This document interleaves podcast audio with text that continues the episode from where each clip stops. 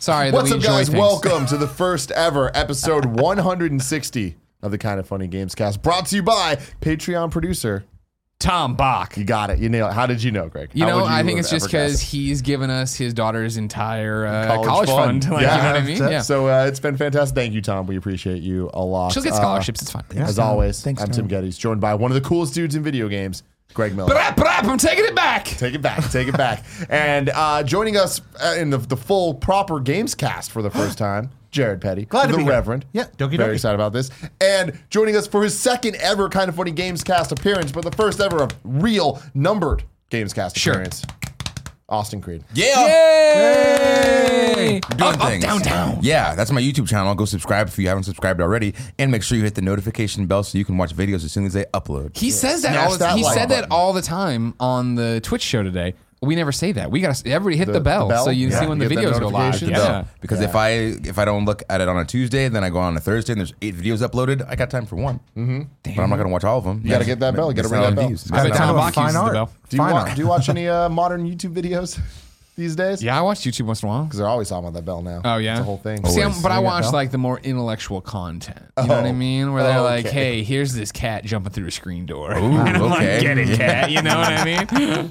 How you guys doing? Doing well. We got quite the motley crew at this table. I'm mm-hmm. feeling it. I'm excited. I'm about feeling it. good I'm about into this it. episode. This episode will be worth the dollar. This is the Kinda Funny Gamescast each and every week right here on youtube.com slash Kinda Funny Games. We get together and talk about all the things that we love about video games. Ring the bell, motherfucker! Yeah, ring that bell. Ring it. Uh, you can get it early. How early, Greg? So early you could be watching it live right now, as so many people are who give us a buck on patreon.com slash kind of funny games. Oh my or God. you can watch it at your leisure by going to patreon.com slash kind of funny games and getting the, the VOD or the early audio. The VOD comes with the pre and post show. Sure. Which we just did a fun a fun thing. Uh, you weren't here yet, but Austin took his shirt off during it. He did. I so did. if you want to see that, I did. No one's ever seen him shirtless before. No one. No one. So if you want to see No him one. shirtless, this is the time. It was it was rather breathtaking and spectacular. It's a um, thing. It's yeah. a thing. But did you did I hear you correctly? You said this is only a dollar.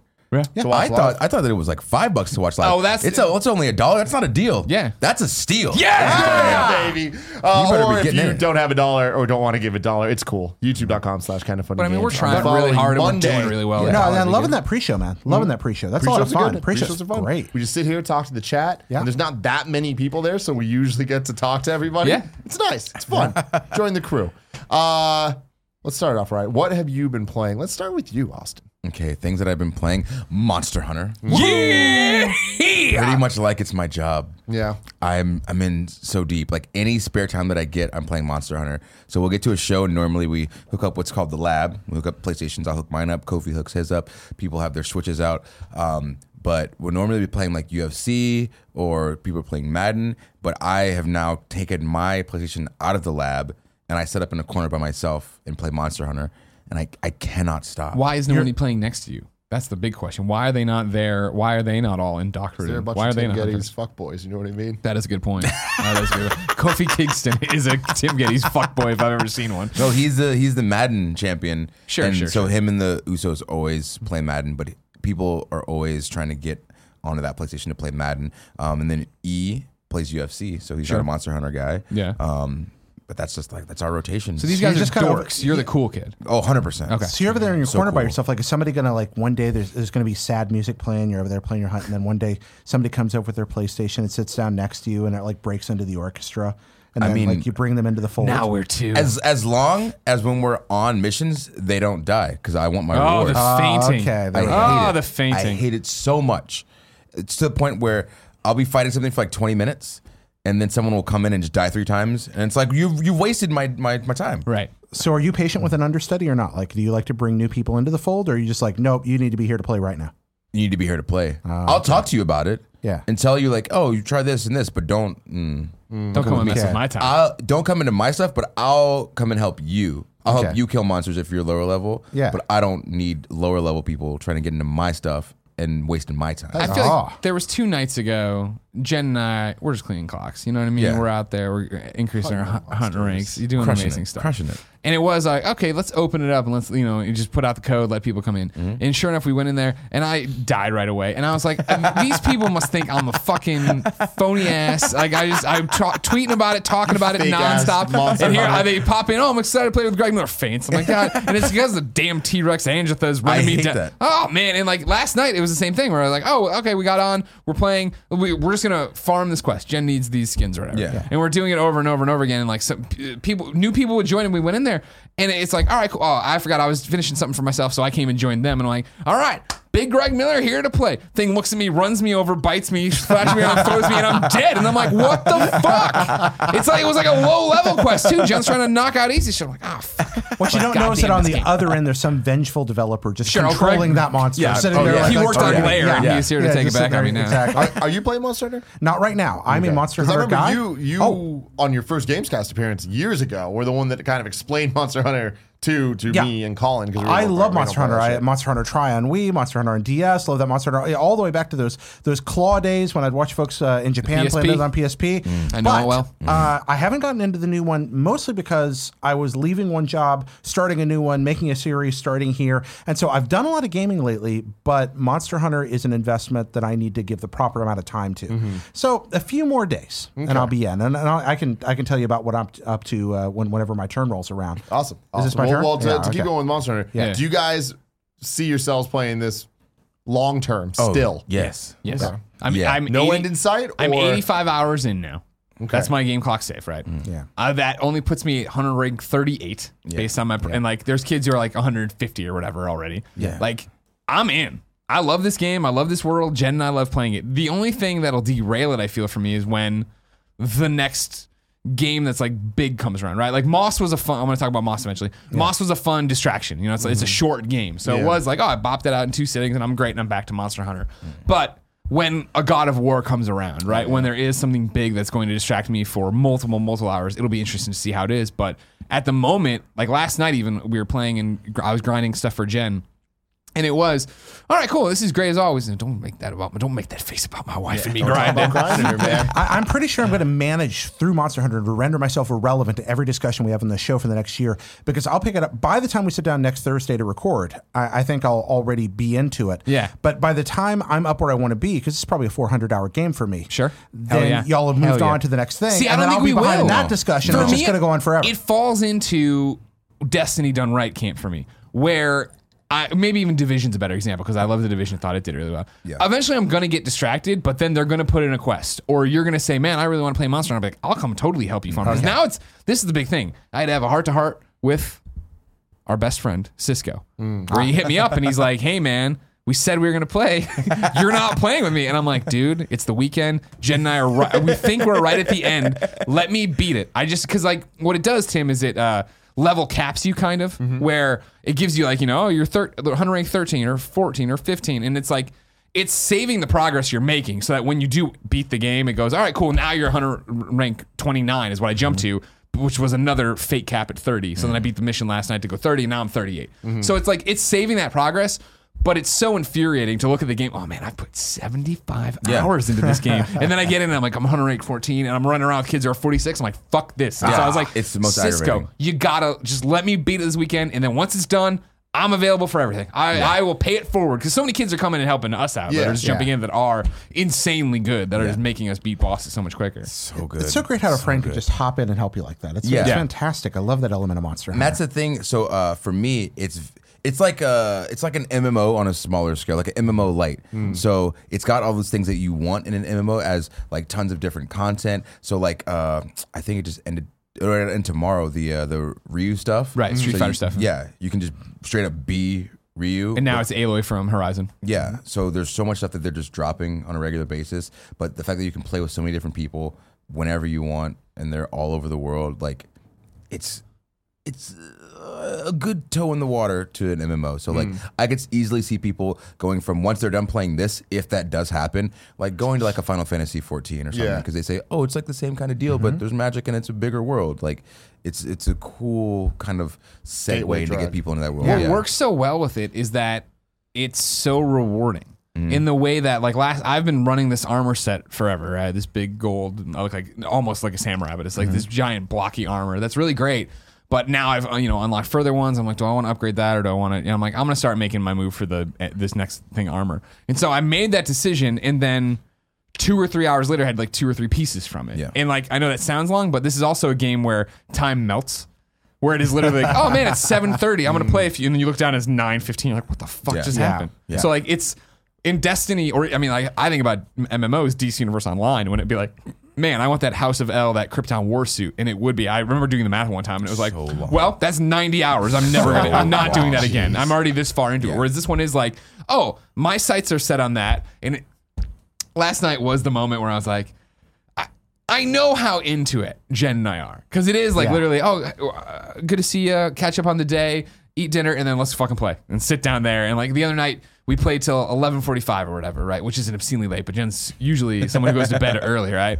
And so we went to bed, and then the alarm went off, and I, I looked at her, I'm like, what time is it? And she's like, it's five forty five. I'm like you are not the person who plays till midnight and then wakes up at 5:45. Like it's just I had to do it. Just had to do it. She had work to do that morning. I digress. It's that thing of that is what it's all about, and that is what's driving, and that's why I'm gonna keep coming back to it, and that is the rewards to it. And if I, you know, I last night we were sitting there and I was like, all right, fine. And I got up and she's like, what do you know? I brought the computer over. I'm like, because it's that thing of like, fuck, where do we get the Elder Dragon, whatever? Mm-hmm. Where do I get this? Mm-hmm. How do how do I make that drop? And she's we're both asking for our things and we're googling, and then it's like, all right, I'm gonna go do this, you go do that. We're gonna set up our own quest, get the kids to join us, go get what we need. Like How many people can play together at once? your hub world can have 16 people in it. Mm-hmm. Your missions can have four. okay.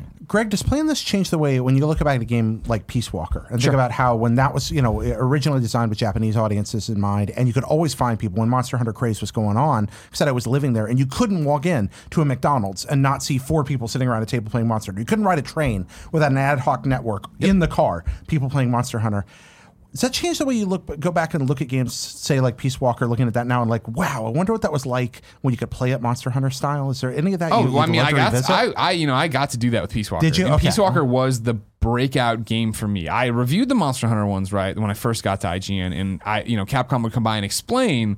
No, like in Japan, it's like that, and this is how it everybody works. And this, and like I remember playing with the PR person, and it was like, oh, this is awesome, and, and it's what's happening now. Where like when we play with Grimecraft, or we did when we first started, he'd be mm-hmm. explaining all these different things, and we teach him something. It was like, oh wow, that's great. Peace Walker was the example of I was in love with Peace Walker, Caleb Lawson was in love with Peace Walker, or Mike Pereira was in love with Peace Walker, and it would be cool, work's done. Let's go to the bar. And we would go to a bar and sit there and play PSP, and I'm like, this is fucking awesome.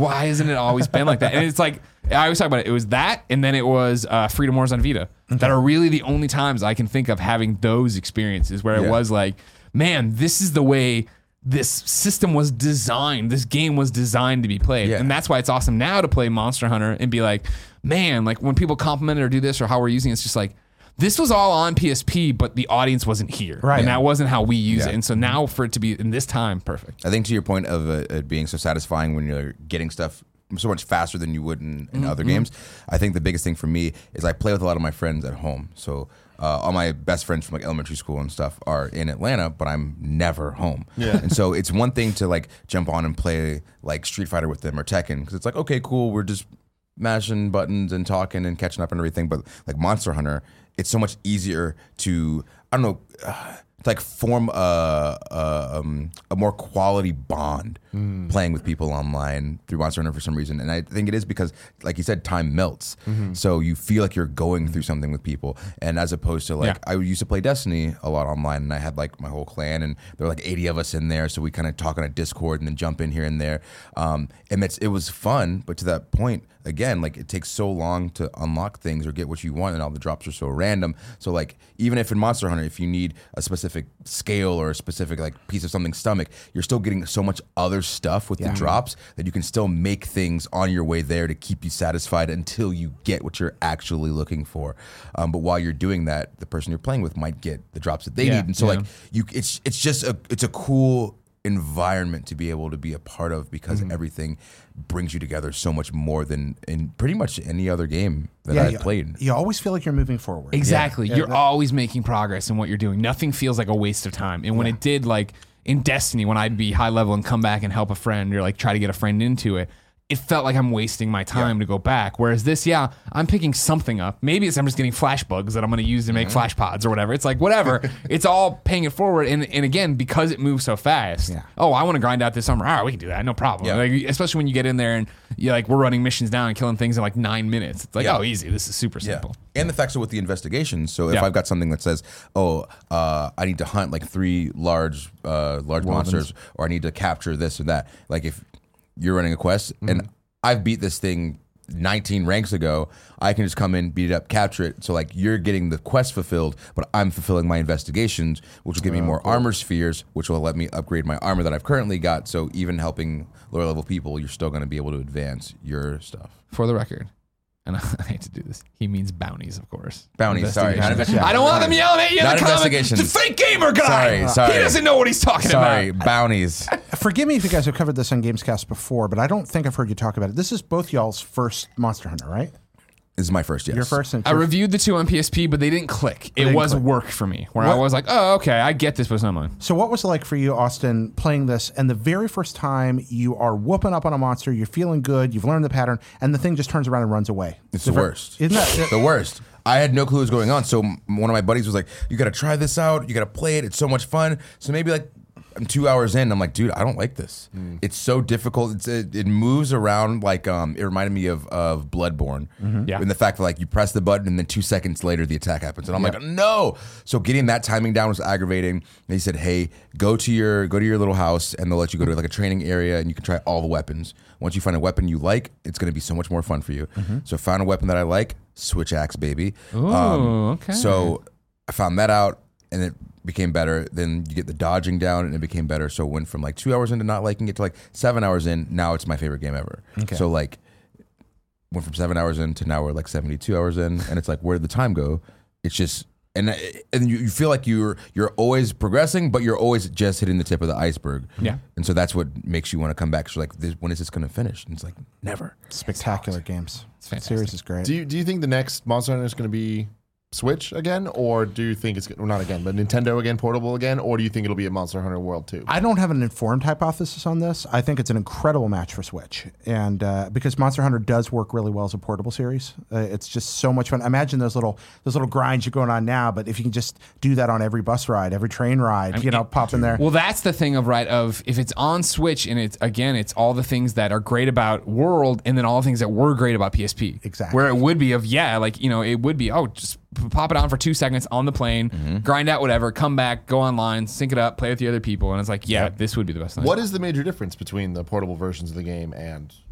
They're fundamentally the same. World is obviously the online uh, focus is is more than than we've ever seen over here before. That's a big part of it. But the other bit is portability. The game is designed to be played in little chunks and in big group settings. Both those are very both very important elements of the game. When you play it on the handheld. You always had the ability to sit there and kind of, like he was saying, just grind out a little bit, go after a little something, and then you met your friends and you did something together, and you do kind of a dedicated, scheduled hunt. Then you go off and do your own thing again for a while, and then you pop back in. Switch would allow you to emulate that experience in the United States. Uh, which is something that World, as great as it is, is a little less good for because you can't just take it for that commute. You can't just have it in your backpack for when you got 15 spare minutes to, like you said, just go grab a few components you for fi- something. You figure like right for what I was talking about there. Oh, we got 20 minutes or whatever till showtime. I could have easily done the quest, but turning on the PlayStation 4, loading up the game, loading into the world, picking the quest, Mm. loading the map, jumping in. But if it was where it was just like sleep mode, like it was on PSP, where boop, and then I come back in, boop, oh, I'm already at my quest board. I'll put it up and go. But then with Switch, you walk up, you do that, and you're like, man, I want to play with some friends right now. Yep, pop it in the dock, Pop and it there you in, go. out you go. And uh, assuming there's some kind of communications matrix eventually designed for that thing that is less than, you know, completely ridiculous, Yeah. then uh, you're able to pop on and do some fun. what other games you've been playing besides Monster Hunter? You get your hands on that Dragon Ball FighterZ. I love Dragon Ball FighterZ. I can imagine you it's it's so good, and it's because I, I love Dragon Ball so much, but it just like it looks perfect, and that's the thing. Like you feel like you're playing the anime. Yeah. Uh, and it's it's cool because I was at an arcade bar uh, like two weeks ago. I'm like, oh, this is our guy. He's like the best at Dragon Ball FighterZ here. I was like, oh, let me play him. So we went. I I ended up beating him in set. So three out of five, but it was the first time that I actually played it against someone. Um, like after I'd had some time to like practice uh, in person, and you know it's it's very different playing against someone who's sitting right there rather than playing people online. Yeah, yeah. And So like my heart is racing and like my combos aren't coming out and I'm freaking out. It looks like I'm sweating and like he's sweating. We're like, oh my god, what's gonna happen? But people are watching because it's like because like I said, because it looks so fun to clean. watch. Yeah. So it's uh it's probably my favorite fighting game out right now. But it's I'm back and forth between Monster Hunter, Dragon Ball FighterZ, and UFC three. Is it the best? is oh, UFC three? I love it. Now I haven't done any of the story mode stuff. So like backstage it shows, like we use that. We just play versus- Exhibition stuff, yeah, yeah, yeah. So I haven't gone through any of like the story mode or anything, but I've heard that it's fantastic. But as far as like a party game, playing with your friends, like a pass the controllers around type game, super fun. Is it easy to pick up? Because that was always with the original UFC game. I remember trying to play it. I think I might have even reviewed one. But Yeah. it was like, man, this is a, a complicated control system Yeah. that takes time for me to figure out. It does take some time, but Yeah. one of the things that's interesting about it is they have something called knockout mode. And so it's like if you guys want to play but you don't understand the jujitsu stuff or any of the throws, you can just go to knockout mode and it's just the person who gets hit like six times, their player gets knocked out. Oh, okay. And it, they So it becomes a fight, a normal traditional fighting game. Exactly. But it's got the UFC tendencies and they got the announcers and it got you get to essentially learn how to throw certain punches and kicks so you feel better with your Okay. stand up. So then if you go into the real game, you're not trying to learn a million things at once. Hmm. But legit like I know when we started playing it, it took maybe maybe like 2 weeks and then we felt comfortable with the controls. Um, but it is a lot if you're just trying to sit down and play it for the first time. Like in the first five minutes, you're not going to really Gotcha. understand how to move everything around. But it doesn't take too long to get. I wish one of us were into it because I would love somebody to make Nick. and, Yeah. like, take him through the story. I love it. Yeah. There he is. You said his name and he appears. Yeah. I got scared. Matt Scarpino's somewhere around this building right now. That's funny. I was like, uh-oh. have you have you ever played the UFC games? uh, I played uh, like Come on, get the mic, get the mic. Yeah. Um, not not since they switched over. I played them when they were THQ. Um, they're really complex and they're really fun. It's just uh, I think I, I when you're playing them and the the hard part about them is you have three separate systems you have to account for. Right, you have stand up, clinch, and then when you're on the ground. And so I think that was a learning curve for a lot of people that they just weren't willing to do. I think they're simpler now. But um, yeah. It's so fun. Are they though. fun? Oh, Yes.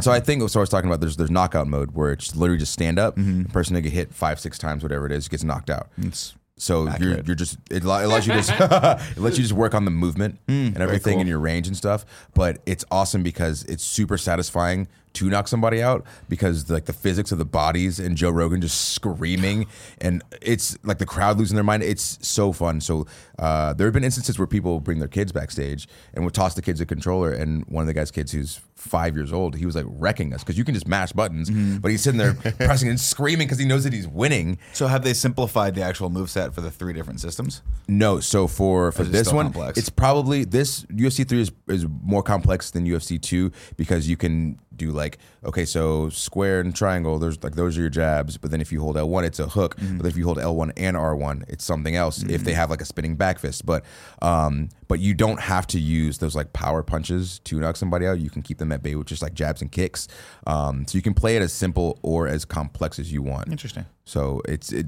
It has a learning curve, but you don't have to use it, and you can still be good at it without it. Maybe I'll get uh, secretly really good at it and then challenge these guys. That'll be fun. That'd be awesome. Hey guys, I was just thinking, I, I want to take Yeah. a shot at it. Yeah. Just fucking choking everybody out. so Jared, what have you been playing?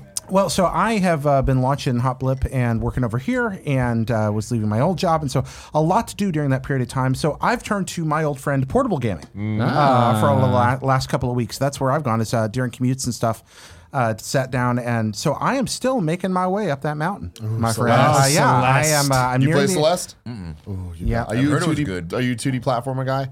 Oh, you're, gonna, yep. you're gonna love it. Yeah, it's, love it. it's something special. It really Yeah. is. Uh, uh, but the seamless integration of a worthwhile thematic story with action that fits the theme and and you know not to spoil anything here, but you're going to figure out fairly early that hey, I got a mountain to climb. Yeah. and you've got a mountain to climb in the story, and you got a mountain to climb in the game, and they're both really difficult. And it's very well done. It's it's a superb game, not quite like anything I've ever played. I've seen the comparisons to Super Meat Boy. They're apt. Uh, there's definitely some inspiration there when you get things like the B sides versus the dark sides and all that, but it feels utterly its own as well. I didn't know that playing a uh, playing a platformer with a stick could be that much fun. Uh, it's With the superb. analog stick? Absolutely na- nailed it. Uh, so that's a great game, and I am just continuing to kind of grind through that because there's so much. Yeah, there's, oh, there's a lot Switch, of right? replayability. Yeah. It's on Switch. Okay. Yeah. It's on everything. Yeah. But Switch is, even though the, the other versions are neat, Switch is the way to play, uh, in my opinion. I don't know. That's if how I guys played it. I too, agree. Uh, it's it's a delightful game. Crack. Um, Then I uh, there was this uh, this here Chrono Trigger you might have Oh, heard no. of. I heard that. And, Yeah, I'm sorry for your lots loss. of yeah. I was very excited. Oh, I feel the pain too. you feel the pain? Did you run out and buy it the moment you saw the news? No, because I luckily had to wait the next till the next day to get it, and my friend was like, "It's the phone port." I was like, "Oh, Yeah, and so just the- leave it. it's a very interesting situation because it's not actually the version of Chrono Trigger that used to be on phones. Mm-hmm. Uh, there has been a phone version for a long time, but what they did was they created a new phone version that they updated people that already had Chrono Trigger on the phone and released this at the same time on PC. on PC, and they're Mm-hmm. identical, but it's not actually the old phone version. It's a new phone version it's still a phone slash version. new PC phone version. version. And Great. so that well, okay. So I've been playing the new phone version. That's actually where I've turned to. And you know what? It's not the ideal way to play Chrono Trigger, but it ain't half bad because it's Chrono Trigger. And uh, on a phone screen, they can get away with some of the things that are harder to get away with in the PC version. So while uh, Chrono Trigger is, I, I think, inarguably one of the greatest examples of game making ever. Oh, it's yeah. su- superb. You agree? 100%. Okay.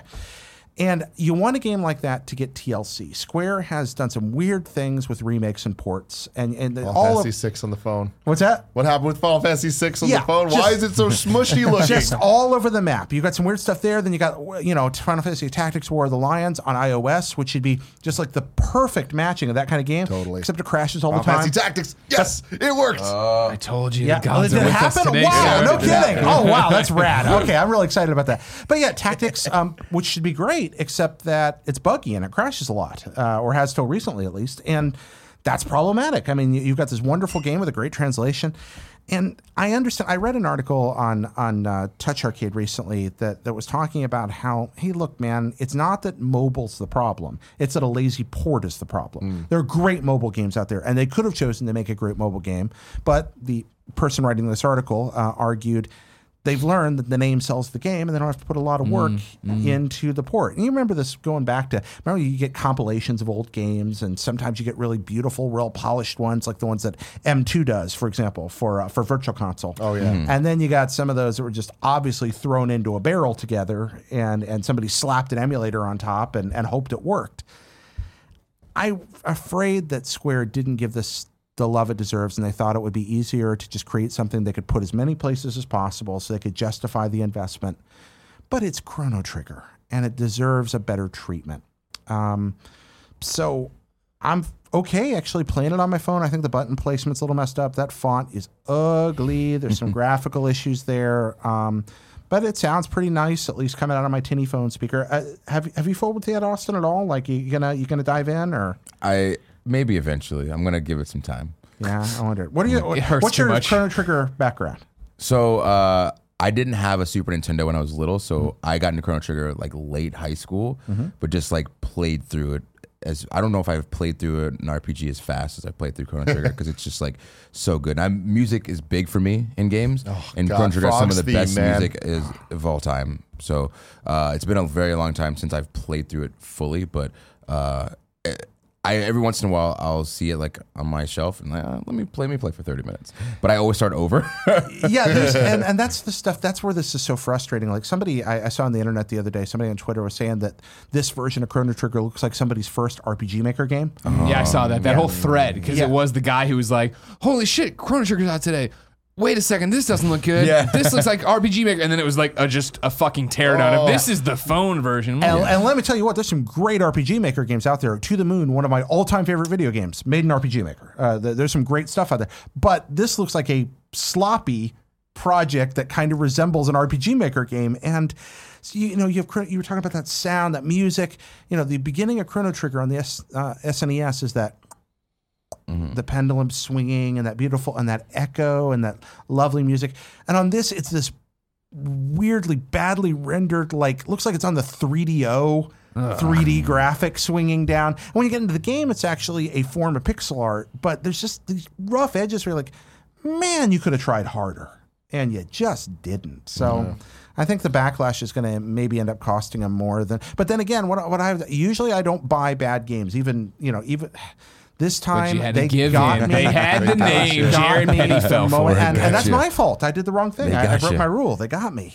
With mobile games, I've been playing one called Neon Drive, and it is fantastic. it was it was What is actually it? uh, so it was it, it's also on PlayStation Four. Uh, but I, I just heard of it because I was looking at the mobile app store for things. Does that it have a platinum? uh, on the PlayStation. I am not sure. I knew you but would. it, it is I'll check a for you, it don't is worry. such a, a Tim Gettys game. It is a, a rhythm action game styled after retro '80s aesthetic, very Mm-hmm. um, um, Outrun. Oh, with Love with the- Outrun. yeah, so it's like it kind of it starts out looking like Outrun, uh, but the only controls that you have are left and right, and it's real simple. And then it kind of turns into a a DDR with a controller style experience where this rad 80s retro music's playing as you're going through what looks like Andy Cortez's dreams. and you're just kind of driving through it, and uh, you have to just dodge uh, obstacles, and it's all to the rhythm of the music you're playing. So you really get in that like Zen like trance uh, of playing through the game. And right when you kind of get used to it, it'll switch perspectives and go up to like a more top down, like old school um, rad racer type Oh, wow, thing. okay. I'm like, oh, this is really cool. And then all of a sudden the car will transform transformer style and it turns into a 2D platformer. But it's all the same type of gameplay of just dodging things. Oh through. wow, And there I- it is. That's a transformer. Dude, that's Blade really Yeah. Cool. it's like Blade Runner, Tron, Transformer, Audio And it's, Surf. there's so many fun references and just cool kind of visual nods to things. Like one of the levels actually begins and it sounds and looks exactly like Blade Runner, and it's like Mm. a kind of remake of the Blade Runner theme. The, the bwah, bwah, Ah, see- bwah, as you fly into the city, and then you go down into the streets on the cars. It's really cool, and I'm having a good time with it. And like, it's one of those things where just like I have, I'm in an Uber. Yeah, so much, so much Yeah. good mobile gaming out there. I mean, if when you can sift, sift through the garbage, there's so many innovative games that mm-hmm. deserve to succeed out there on Yeah. mobile right now. I, I fin- you know, I, I got mad at Chrono Trigger and I pulled out my old port of Dragon Quest One mm-hmm. uh, on mobile, which mm. is perfect. It's a Port's really good little, there. it's a great little port. And again, that's another, you know, Square Enix game, but Yeah. it's it's actually works well on the phone and it's charming and it's cute and it's it's well done and I've had a lot of fun with it and. I have also uh, before before moving on there. Uh, I did play some more Shadow. I'm slowly grinding Shadow my way back Colossus. through that. That's when I'm at home. That's the other bit, and the other reason I haven't hopped into Monster Hunter yet, which I will. But I also and, and and maybe this is a bridge right here because I think this fella's next. But I am also sitting here resenting that I'm an Android user for the most part. Yeah.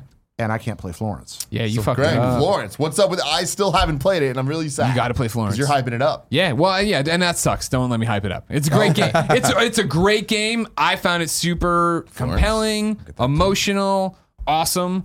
But I don't. I know how it is. You hype a game up, and, then, and it keeps getting because every a lot of people were talking about this at the time, or you know, last week. I played on the way to Dice or whatever, um, from a developer called Mountains, uh, published by Anna Annapurna. So like, uh, and Annapurna, I, yeah. I, I stumble through that every time, but I think I said it all right there. But uh, you know, all those guys down there making great games and gals, obviously. Deb Mars, what up? Um, it is a game that is the entire Shout life. out Dengar. Deb Mars. Got it. She used to work at Sony Santa Monica. Now she works over at Annapurna. Am I saying it right, Jared? You seem like the guy who correct me on this. Annapurna, right? Annapurna. Thank you. I always Yeah, screw it yeah, up. yeah. I so I can't ever say it right. Um, That's my favorite Russian novel. by. Florence follows the entire life cycle of a relationship. That sounds so rad. That's how it was pitched to me. So I and I played through it. You. You, a, that sounds like a relationship would end. Obviously, there's no spoilers here. I don't think you have to worry about that because it's about the journey, not the destination. Yeah. Yeah. But it is a game that is told through beautiful music, through ingenious control mechanisms, and no dialogue. You're not. You're, they aren't saying stuff. There isn't VO. There isn't text on the screen. Hmm. You pick up on the contextual clues of what's happening, and Yeah. it's it. You know, it's drawn and an- it's animated. It's like a, a it's like a graphic novel come to life kind of thing. And there's movement stuff like that as you walk through. But like the biggest thing I've seen when I played it, and Jen and I, I, I, I played, I was playing, and Jen and I had an earphone on it, made her, made her cry, of course, because that's, I, I definitely oh, felt this game afterwards.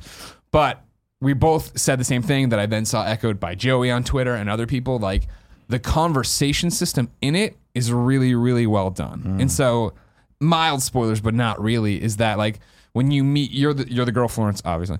When you meet the guy and you start talking, you have to assemble these word bubbles, right? And it's like the word bubble is there, and then there's like colored pu- puzzle pieces mm. that you bring in and like move around to like make it, and then it makes the word bubble and pops up, right? it's they don't beat you over the head with it. If you're flying through, you might not even notice it. But in the beginning, when you first meet the person, obviously she's already seen him. She already knows she thinks he's cute or whatever. She meets him, and the puzzles are really hard. Not really hard, but they're, you know, oh, fuck, wait, no, that doesn't go there. Like you're doing that kind of thing, right? But in that conversation, as it gets going, it gets easier and easier and easier till the end. It is just like moving one giant piece into the thing to have the conversation flow. I love when a game has an interesting conversation Right. system. That's great. Oxenfree does some neat things with Right. that. Uh, or the insult stor- sword fighting in Monkey Island, which Yeah. is one of my all-time favorites. That is a brilliant idea. Again, we were talking about Celeste earlier. When you can make the gameplay feel like what's happening in the story, And it makes you feel smart and you're getting it and you're seeing like when Yeah. there's this thing where they're having like a bad day and like you start assembling the the word pieces uh, the- for the word bubbles and then they start getting like jagged edges and you're like uh-oh Yeah. and sure enough it's them back and forth fighting it's like wow and so cool. that's awesome they have different things in there you know of like there's some customization to it of you laying out a pattern on something I don't want to talk about. Uh, there's like little things of moving in together and then taking his stuff and putting it on your shelves in your apartment. Like you're moving, you know, you have to take some of your stuff down, put some of his stuff up, but you get to pick and choose whatever you want it to be. And then at the end of it, right, of like having to take those down and put them back in the box and close the box, it's like I love that. It's man. awesome. That And, like, sounds fantastic. the other thing to give it a shot for, and I, I know I'm ruining a lot of it, but like the soundtrack, so amazing. I want to say it's all, it's all, it sounds like classical music. It's all like that. I think I want to say it's all violins, but don't quote me on that. I've been listening to it. There's piano probably in there too. And I'm just not paying attention, but it's on Spotify. Even if you're not gonna play the game, just go listen to the soundtrack because it's awesome. And even there, like it'd be the thing where we're we were I was cooking the other night and I had it on and it got to like where there's like troubled waters and Jen's like oh no they're fighting like you know what I mean like it brings back that feeling to it it's like it's a game man and it's it's short it's I I, I mean I beat on the flight down there but it was like I want to say 30 minutes maybe Yeah. I, but it's mm-hmm. it's that thing where I'm not paying attention and it was totally worth the three bucks or whatever I paid for it it was like yeah that's awesome and that's great Yeah. Yeah, I buy, downloaded buy, buy games on your droid so that we can have nice things. because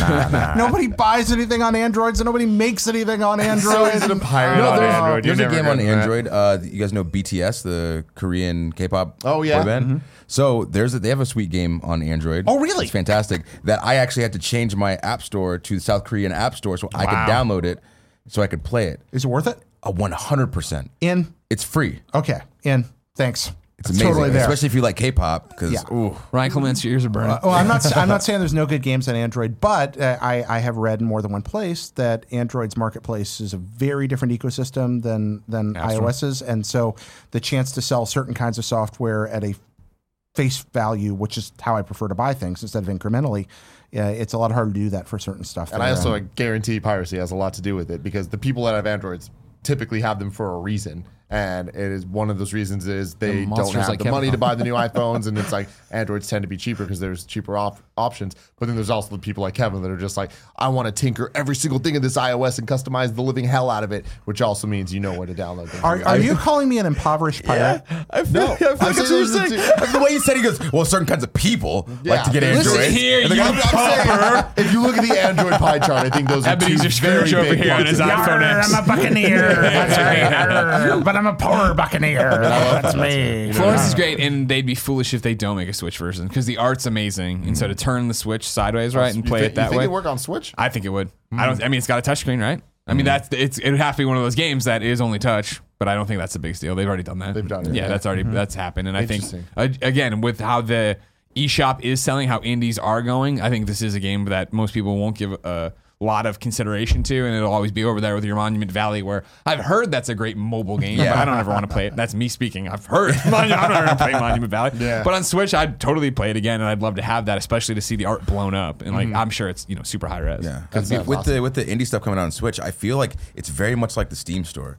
Oh. Stuff will drop Monday, Tuesday, Wednesday, Thursday, and then I see stuff Saturday. Like, oh, this game came out, and then I look, oh, this whole new list of things. Yeah. And it's like, oh, that one's four bucks, this one's seven bucks, and then I've spent like sixty dollars Right. on games. on Well, it's like Switch. Thursday kinda- on Kinda Funny Games Daily. Every time you go there, and it's 13 new Switch games Yeah. on eShop. Like, jeez, Louise. Okay.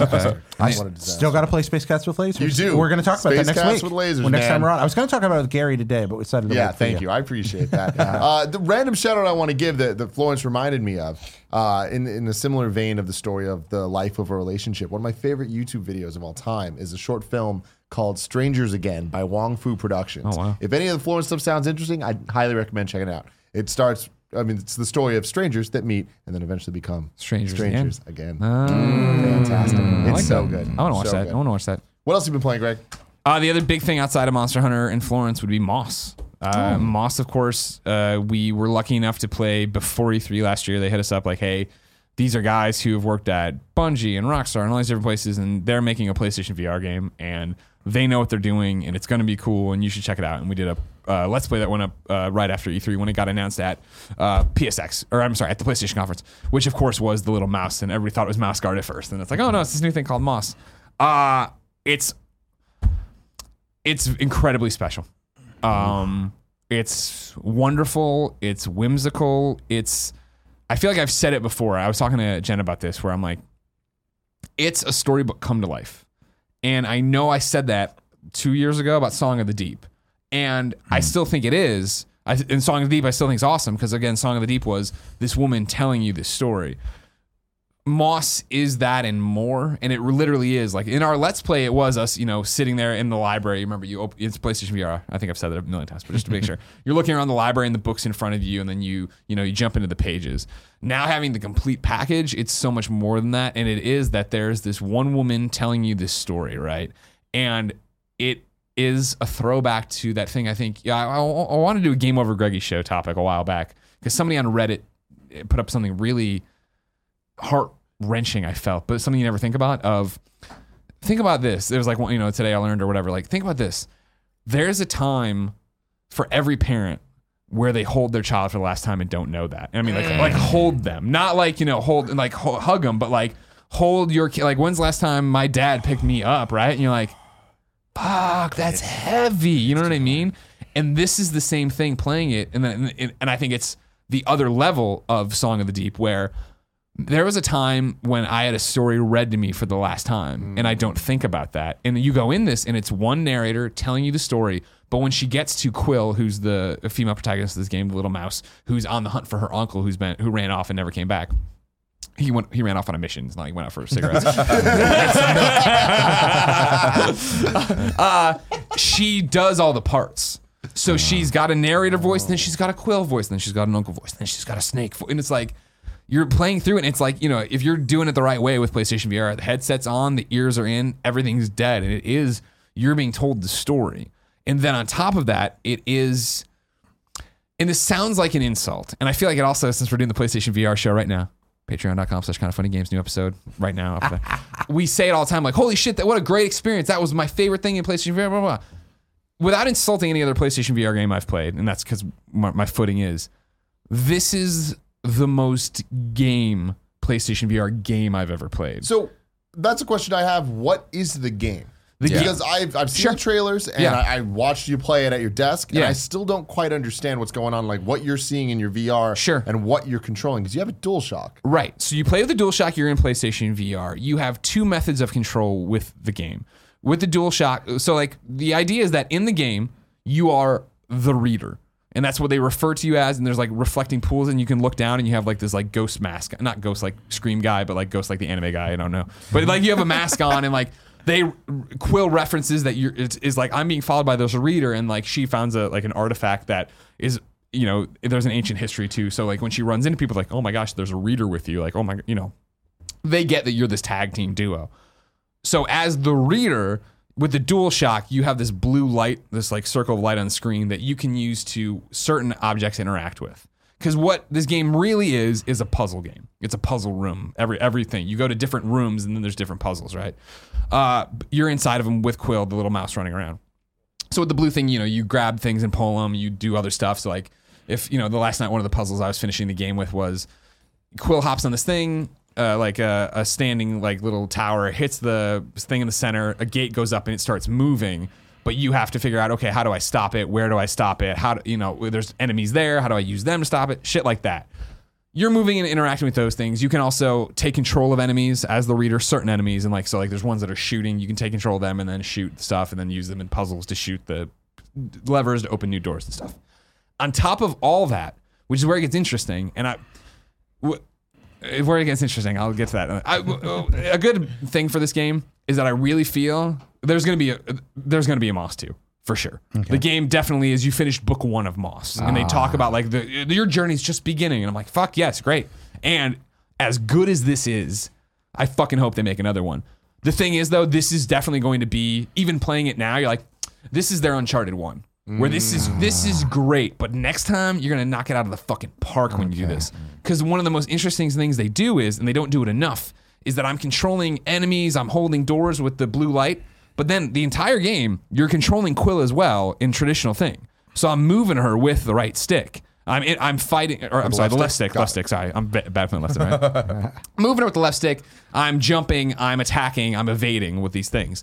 So there are puzzles that are like it's like you know uh, rubbing your stomach and patting your head, where it is like, all right, cool, I'm holding this guy to use them to block them, but I'm fighting this enemy over there. I need to run her over here and then release him to, and it's like, wow, this is a really cool puzzle design. And then there are levels in it that use PlayStation VR in a three dimensional space or use VR. So that's another thing. A question I have is why does this game need to be VR? Because a lot of things that you're saying like sounds like it could just be done in Sure. a traditional and like looking at what the game seems to be. yeah.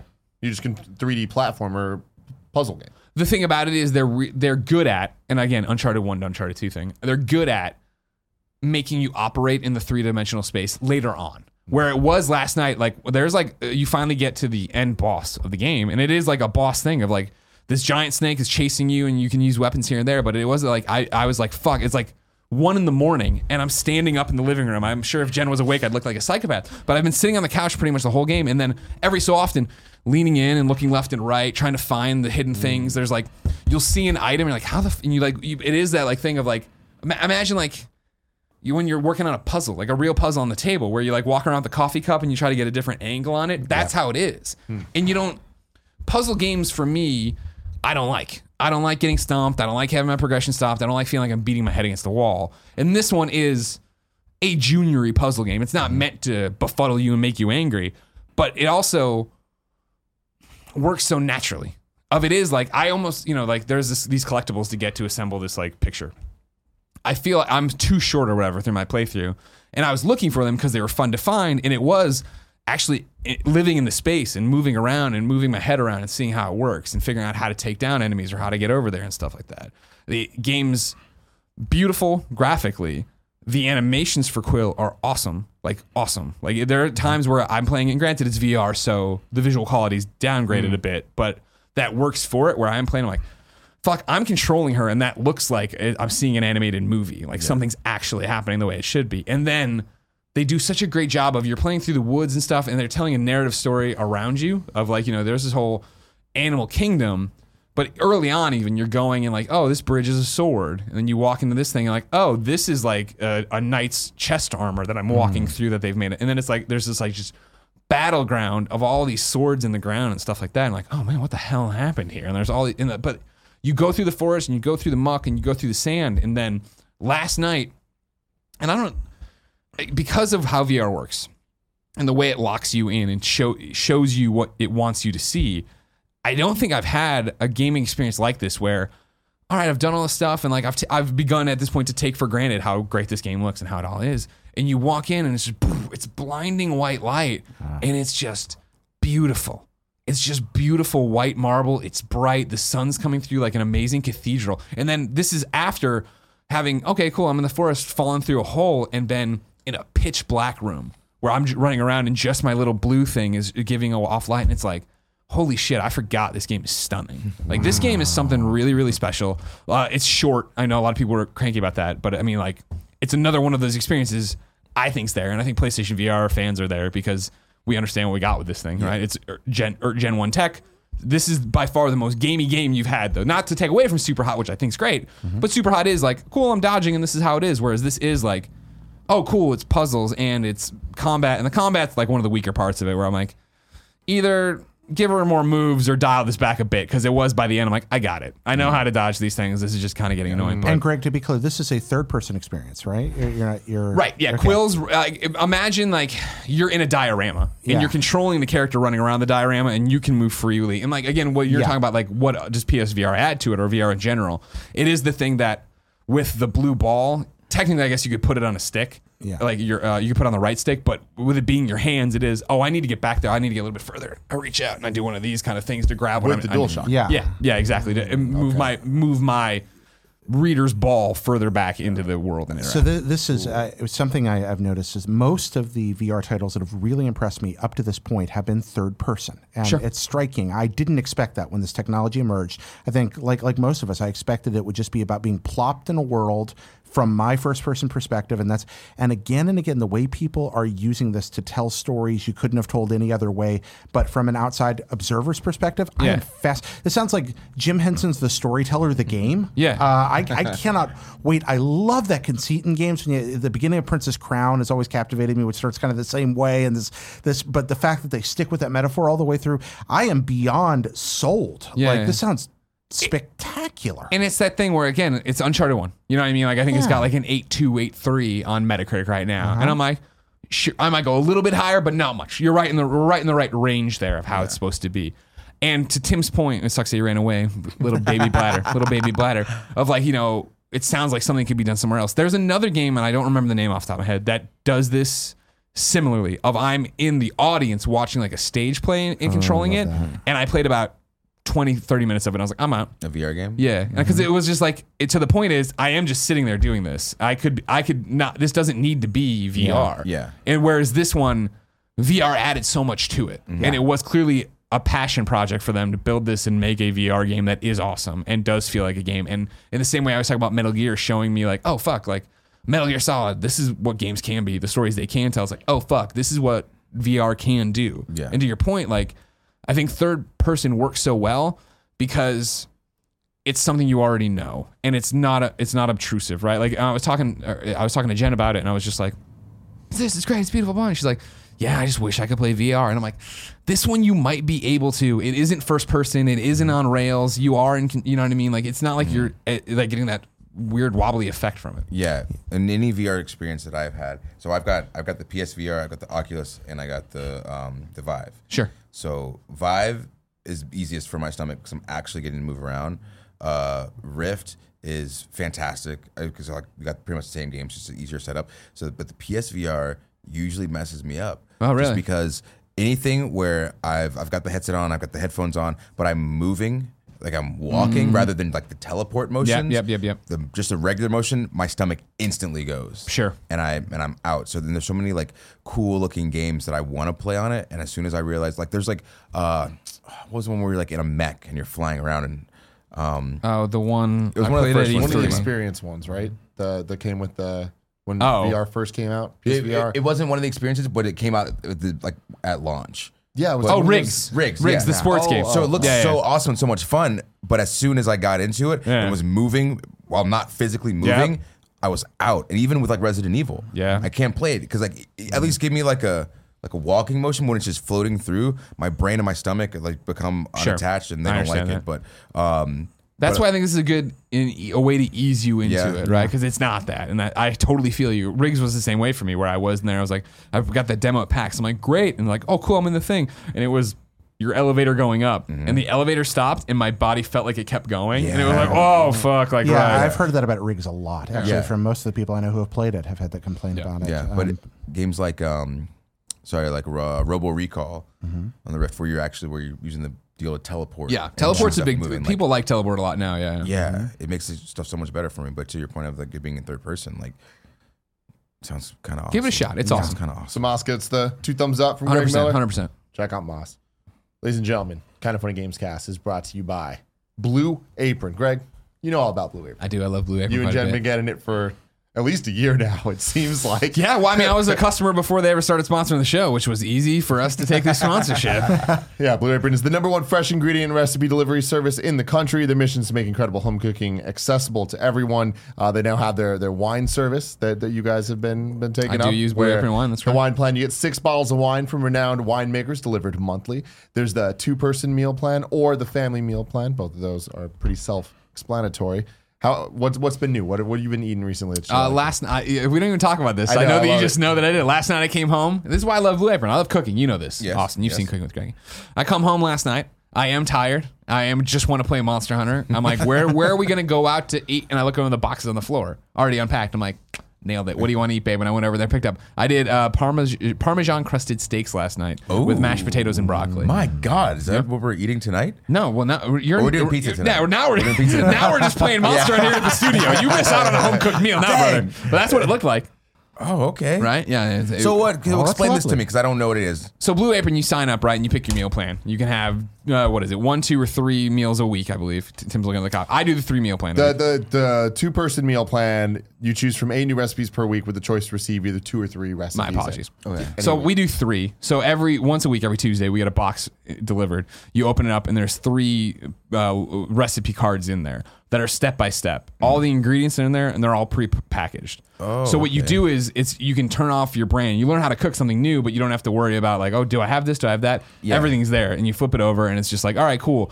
Start, you know, start your oven. At, last night was like I think the instructions, you know, start the oven at 450, put it in the center rack. Start boiling a salty thing of water. Wash all the vegetables. You know, large cut the potatoes. And it's just step by step by step, and you go through and do it all. Dude, I'm, I'm in. What do we have to do? All that you got to do. God, you're a professional. And I love it. Blue Apron is treating Kinda Funny Gamescast listeners to $30 off your first order if you visit blueapron.com slash gamescast. So check out this week's menu and get your $30 off at blueapron.com slash gamescast. Blue Apron, a better way to cook. And shout out to Aaron, Jeremy, Casey, Jose, and Dylan. All folks that I gave away my free meals from because I'm a real co- Blue Apron customer. Wow, They give you free meals to give away, and on Reddit, some guy gave away his, and he was like, and then uh, they, uh, so many people were like, "I'd love these," and I was like, "Oh, do anybody want mine?" And those guys hit me up, and they got them. So I there love you it. go. That's awesome. And uh, Kinda Funny Gamescast is all to, also brought to you by forhims.com. Let me tell you about For Hims. It's a one-stop shop for hair loss, skincare, sexual wellness, wellness for men. Uh, it's medical grade solutions, real doctors offering well-known generic equivalents to name brand prescriptions to help you keep your hair. It's not herbal supplements, prescription solutions backed by science. You know, Nick Scarpino and Andy Cortez are, are, have been very public about their their hair loss and how they've been, you know, trying to deal with it over the last couple years. Nick, a couple years ago, made that amazing video that you should search for of Nick Scarpino's daily routine, where he gets in the shower and he goes through everything and and uh, the things that he he does to, to deal with what he sees as an issue. And I feel like that's kind of hard for a lot of people to to admit. Just- just keep looking at me, Tim. Yeah, no, here Just you go. keep looking at me. This beautiful man here. Uh, but as you get older, things change, things start happening, and I feel like you know it's it, it takes a lot to be able to um, admit that and and try to look into some solutions for it. And what's cool about for Hims here is that 66% of men start losing their hair by age 35 and when we start to notice it it's too late so you got to get ahead of that it's easier to keep the hair you have than to replace the hair that you've lost um, if you order now you can get a trial month of everything you need to keep your hair for just $5 right now while supplies last. You can see the website for full details. It would cost hundreds if you went to, to do it with the store and all that stuff. What's cool about them is the packaging's very discreet. Um, it's all, you can go online and get the consultations and stuff. And uh, the, you just answer a few quick questions. The doctor will review and prescribe you some things. It's directly in your door. There's none of the awkward doctor visits, and it's, it's a comfortable way uh, to kind of look into it if that is something that you are interested in. You can go to forhims.com slash gamescast. That's F O R H I M S dot com slash gamescast. For hims slash gamescast. They don't have a fun thing. For For him, hims. do something for you. Do something for you. Yeah, yeah. Do something for you. So, Greg, topic of the show time. Tots, tots, tots, tots, tots, tots. It's been a long time Well, since we had a real talk. Yeah. We usually just talk about all the games we've been playing for an hour and a half and then call it a day. uh, my topic of the show, sure, it's for you, Austin Creed. Okay. I need it's a serious topic too. Ooh. Top level, I want to know what it's like being a black nerd, uh, a black video game fan. And I say this because of a great conversation that happened on our subreddit. I feel like uh, this is also sponsored by our subreddit because I keep talking about them. Reddit.com slash r slash Kinda Funny. There you go. Uh, when we did our Black Panther MCU in review, you know, went up and we were all like, yeah, Black Panther is a great movie. Maybe not as good as everybody was saying it was because we saw it, you know, opening night. So it was just the advanced reviews that are like, this changes everything. The most spectacular, craziest movie you'll ever fucking Yeah. see. And we are like, oh, it was good or whatever. Yeah, we liked it. But we ranked it high in MCU. We got to go check out that thing. Anyways, though, that went live and on our subreddit, two really respectful threads went up, but one stood out to me. And it was a guy posting me like, hey, I love the guys. I love MCU in review. I think they missed the mark here. I'm I'm black. This is what it meant to me. Uh, and then there, it started in this really respectful conversation of people would love to see more diversity on our show. That they would love to see us on MCU for for Black Panther bring in a black voice, and hmm. that's come up before. Like when I back in the old days in the old spare bedroom, right? Like we did a topic on Ferguson when it popped off, and I was hmm. really emotional, really angry about it. And it was that went up, and everybody's like, "Great, yeah, it was, you know, we we we agree with you, Greg, but like." I really wish you guys would have had a black voice on this. And it hmm. was my response of, I hear you, but then I feel shitty doing the token thing of Yeah. calling somebody I don't hang out with often or whatever to be like, we need a black voice. Come on on, be Yeah. that guy, right? Yeah. Like you're here because you're awesome and you love video games and you're our friend. But it is like it's not just like, hey, we're talking about black games today. Yeah. Like you know what I mean? Or something. let, let me tell you something, Tell me about that 50 cent blood in the sand. dude. Def Jam Vendetta is so Jam good. Yeah, I know, let's know. go. But, but legit, it, that's a really good game. not, to, not to put any stigmas on it.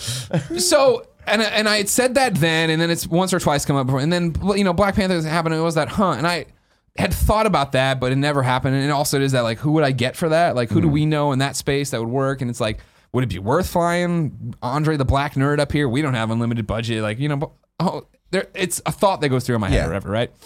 And it, but then the conversation kept going from there. Again, I love you guys so much. It was so respectful. Of like, I hear you, and then another guy went uh, popping up and be like, "Oh, I am black, and I love you know listen to NBA shows, but I don't expect the guys to talk about the NBA. So like, you can't come in here and put that on them. And they've talked about the show, and everybody's like, I understand that, blah blah. But eventually, the, somebody said something that I found really compelling. Of just like we were hadn't announced Jared yet, but we were teasing a new host, and they were like, I understand, but it's in the same way that with this new hire, I hope it's a, a black voice. And somebody said, but realistically, who would that be? I can only think of five black gaming journalists or Yeah. gaming personalities. And they listed them. And one of them, and this isn't me knocking, it was Bobby Amos from IGN, who I've done tons of Madden videos with. And he does the Call of Duty videos or used to when we worked there. And I love Bobby, but not a journalist. It's not like he's out there, you know, going to press conferences and taking notes. Not that, whatever. That That's what defines gaming journalists. How do you go to a press conference and take notes? Where's your He's a personality, right? yeah. But it was like Austin Walker and Bobby. And I was like, wow, that is a f- super short roster. And so all that leads me to here where I need to have that conversation with someone like yourself who is involved in this, who is a fan, who has a YouTube channel, who does all this stuff. Wh- are why is it like this? Why uh, is it Where that where are we? yeah, like where why is it that there aren't as many black voices in video game critiquing or nerddom in general, I guess, if that makes sense. Well, or am I um, missing them all? No, I don't think that you're missing them. I think that there are there are more than people think that there are, but they might not have the the platform that uh, other people might. And I think that that comes from uh, let's let's let's go backwards in time. So um, growing up, so I was born in '86. Okay, so growing up like throughout the '90s. Um, in the South, Bible Belt in Atlanta. Uh, before then, lived in Inglewood, California for a little while. So like dealing with gangs and stuff there, and then moving to Georgia, dealing just with being one of the very few black people like in my school, in my community at the time. Um, not the fault of the kids that I hung out with, but just because the way that things were, they expected uh, a black person to act or be a certain kind of way. And that was uh, Donald Glover does a really good stand up on it, one of his older ones, where he says, You know, I was the black kid in school. So they said, Oh my God, the black kid in school, what kind of hats do you wear? What kind of basketball teams do you like? What kind of shoes do you dig? And he's like, Um, I like school and comic books. Like, no, you're black. Tell us what kind of shoes to wear. and so uh, while while he's joking, like that's a lot of what a lot of us as as young black kids who were nerds went through. So it was a situation where, um, and people say this term lightly, uh, like, oh, like you're an Oreo, like, oh, you white on, you're black on the outside, but you're white on the inside. Like, you don't like black stuff, you don't talk black, and it's like, that's not really a thing, and it's it's something that was very, it could be very detrimental at times to, to hear, like as a young black kid. And there's an episode of Fresh Prince of Bel Air where, uh, so everybody knows Carlton. And, yeah. and how he is in very Ivy League and Princeton and stuff. And so there's an episode where people, other black guys, are making fun of him, saying that he's not black. He doesn't act like he's black, and he says, I think something along the lines of, uh, "Being black, you can't act black. You you just are black. Black isn't isn't uh, uh, something that you do when you wake up. It's just something that you are from from birth."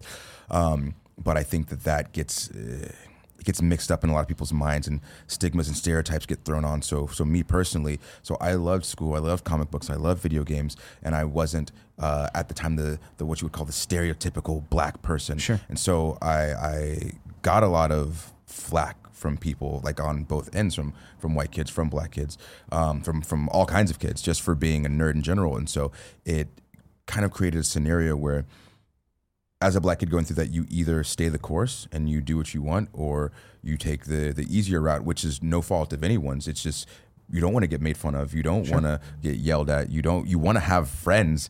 Um, and you go the easy route and you kind of drop all that stuff and you kind of fall more in line with what people believe you should be rather than what you want to be.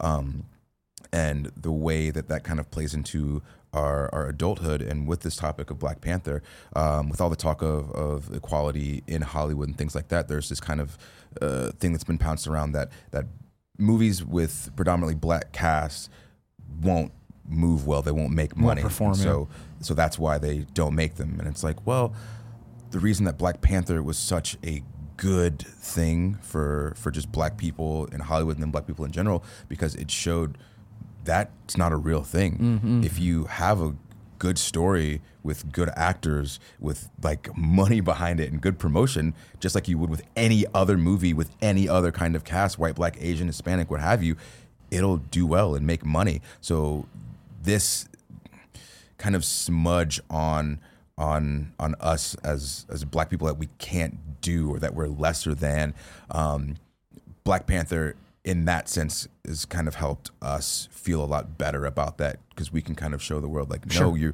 you you've been wrong about us and the only thing that I know that I want for for black people in in games in movies uh my my main push was in wrestling. That's why we created New Day. We wanted black people to have a clean slate, just like everybody else, because um, in in wrestling, for instance, there was a time where, as a black performer, you either danced a lot, or you were just the big, strong black guy, or you were the foreign black guy. So at the time, I was the dancing black guy.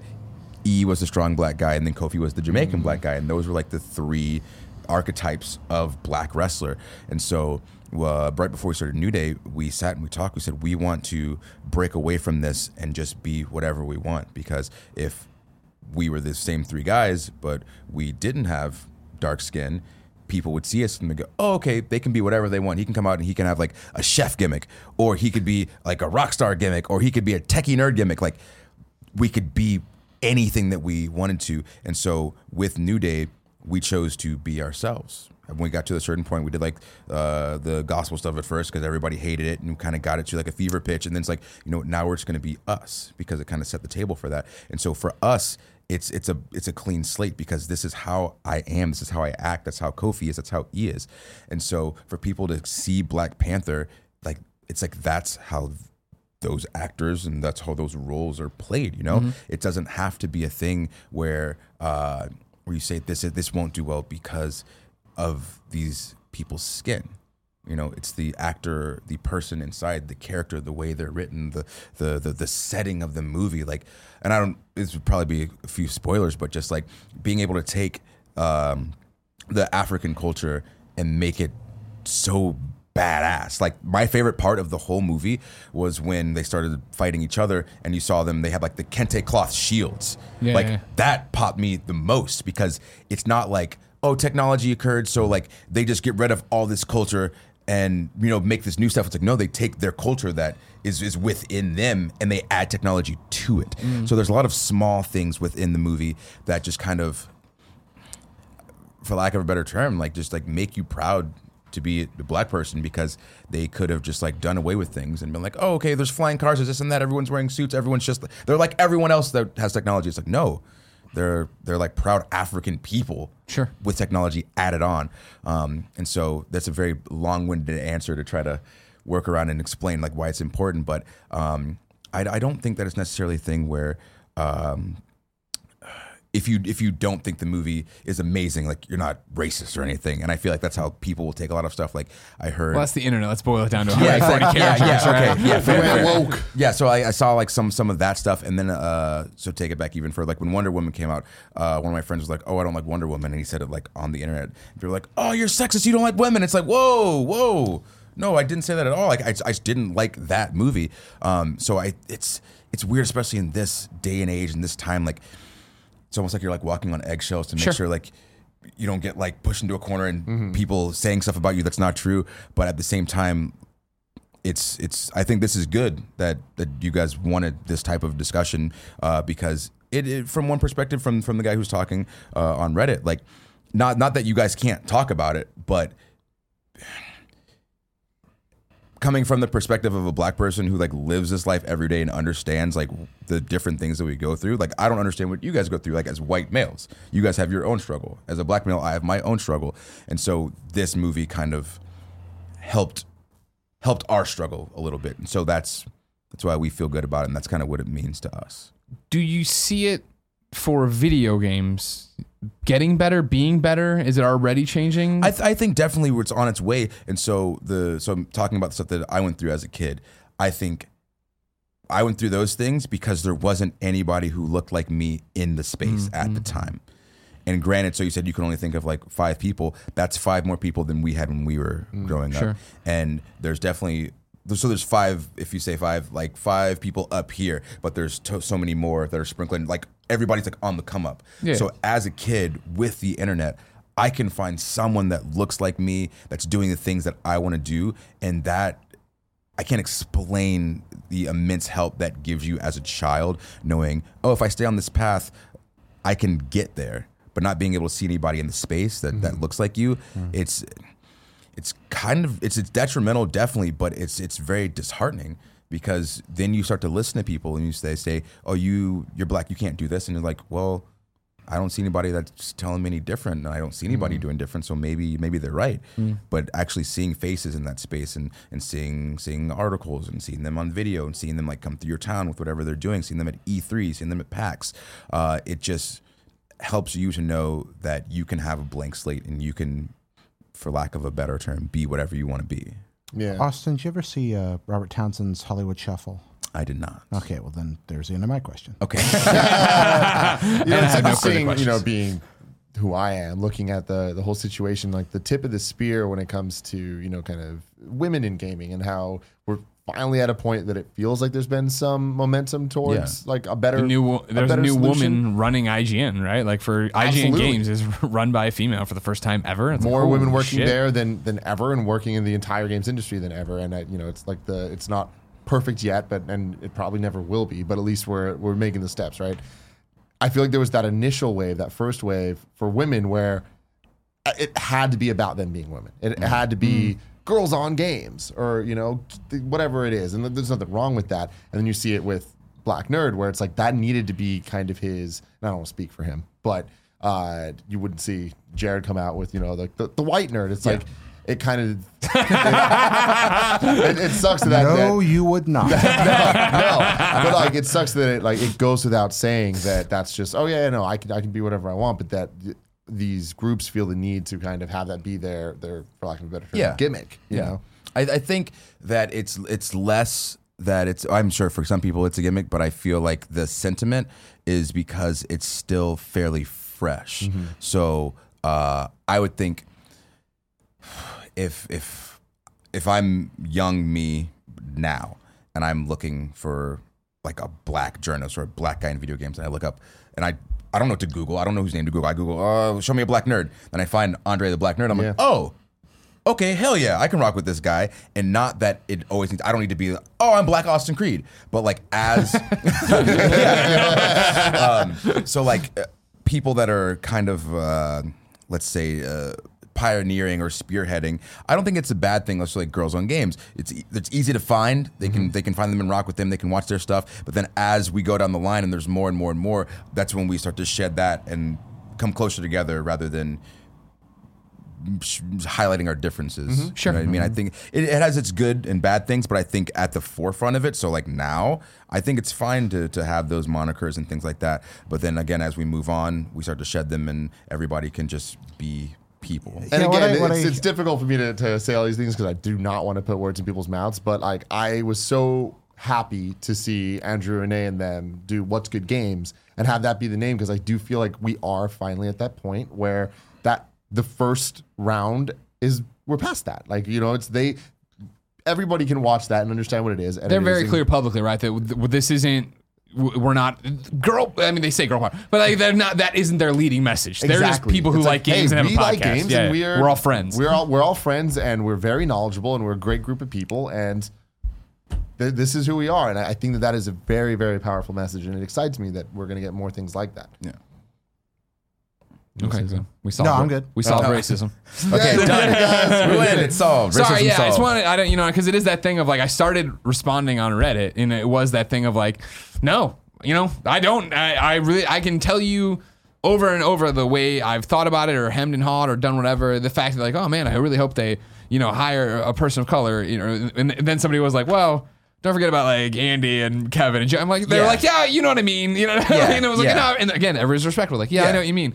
It is that thing of like, all of our contributors, right, are doing it out of the kindness of their heart. Yeah, we give them a few pennies, but it's not like we've never been able to, or we, we aren't at the point yet where we're like, let's hire a full time host and do a nationwide search and find the next person. You know Yeah. what I mean? Greg, if, if you want to give me a raise, you're welcome to. Sure don't. Sure don't. They got your lunch. yeah, absolutely. Got me lunch. you got the beef and broccoli. Yeah. Thank you, Austin. Thank you very much. Yeah. ladies and gentlemen, this has been Kinda Funny Gamescast. Uh, until next week, I love you. Wow, that was just that's That was that was you, it. You know, it was you, always, you just know do what? it I wanna abrupt every time. You didn't say anything about do the up. You pimping. didn't say Uh, up, up, down, down, down. YouTube.com slash up, up, down, down. Uh, If you're watching live, we're gonna stream on it tonight. Do some Monster Hunter. Yeah. If you're watching later, do you wow, archive your streams? Yes, All right, we do. you- yeah. So Twitch.tv slash. uh, I think it's Get you to slash your own Austin Creed. pimping. Yeah, yeah. I, I, I'll pimp myself. Here's my message. Hey, everybody, don't be racist. but you can catch me on Twitter at Xavier Woods PhD. Same thing on Instagram. On Snapchat, it's used food. My dad used to call himself that, and then when I became an adult, I realized what he meant because used food Oh, ah. That's it's nasty. poop. So he's he's the shh. You can say shit. He's the shit. Yeah. My PG thing is on in my brain. I know. Yeah. It's to switch off. That's why I only operate in X. But then now you can catch me on YouTube. Channel is up, up, down, down. On socials, it's up, up, down, down without the O's. So follow us and we'll tell you what's going on. But when you go subscribe on YouTube, make sure you do two things hit that notification bell, and any video you watch, matter of fact, any video you don't watch, hit the like button, the thumb, because analytics are good for your boy. But if Dan Ryckert's in it, vote it down. Well, Down. Just vote it down. I mean, yeah. uh, well, here, vote it up, but on Twitter, send him a th- picture of you doing a thumbs down. Yeah. Nailed it. I Perfect. like where your head's Every everyone who's watching this, I would be, I would be very happy if you sent a picture of you doing a thumbs down to Dan Ryckert. Austin Creed, master of algorithms. I love it. The master of algorithms. And now, until next time, I love you.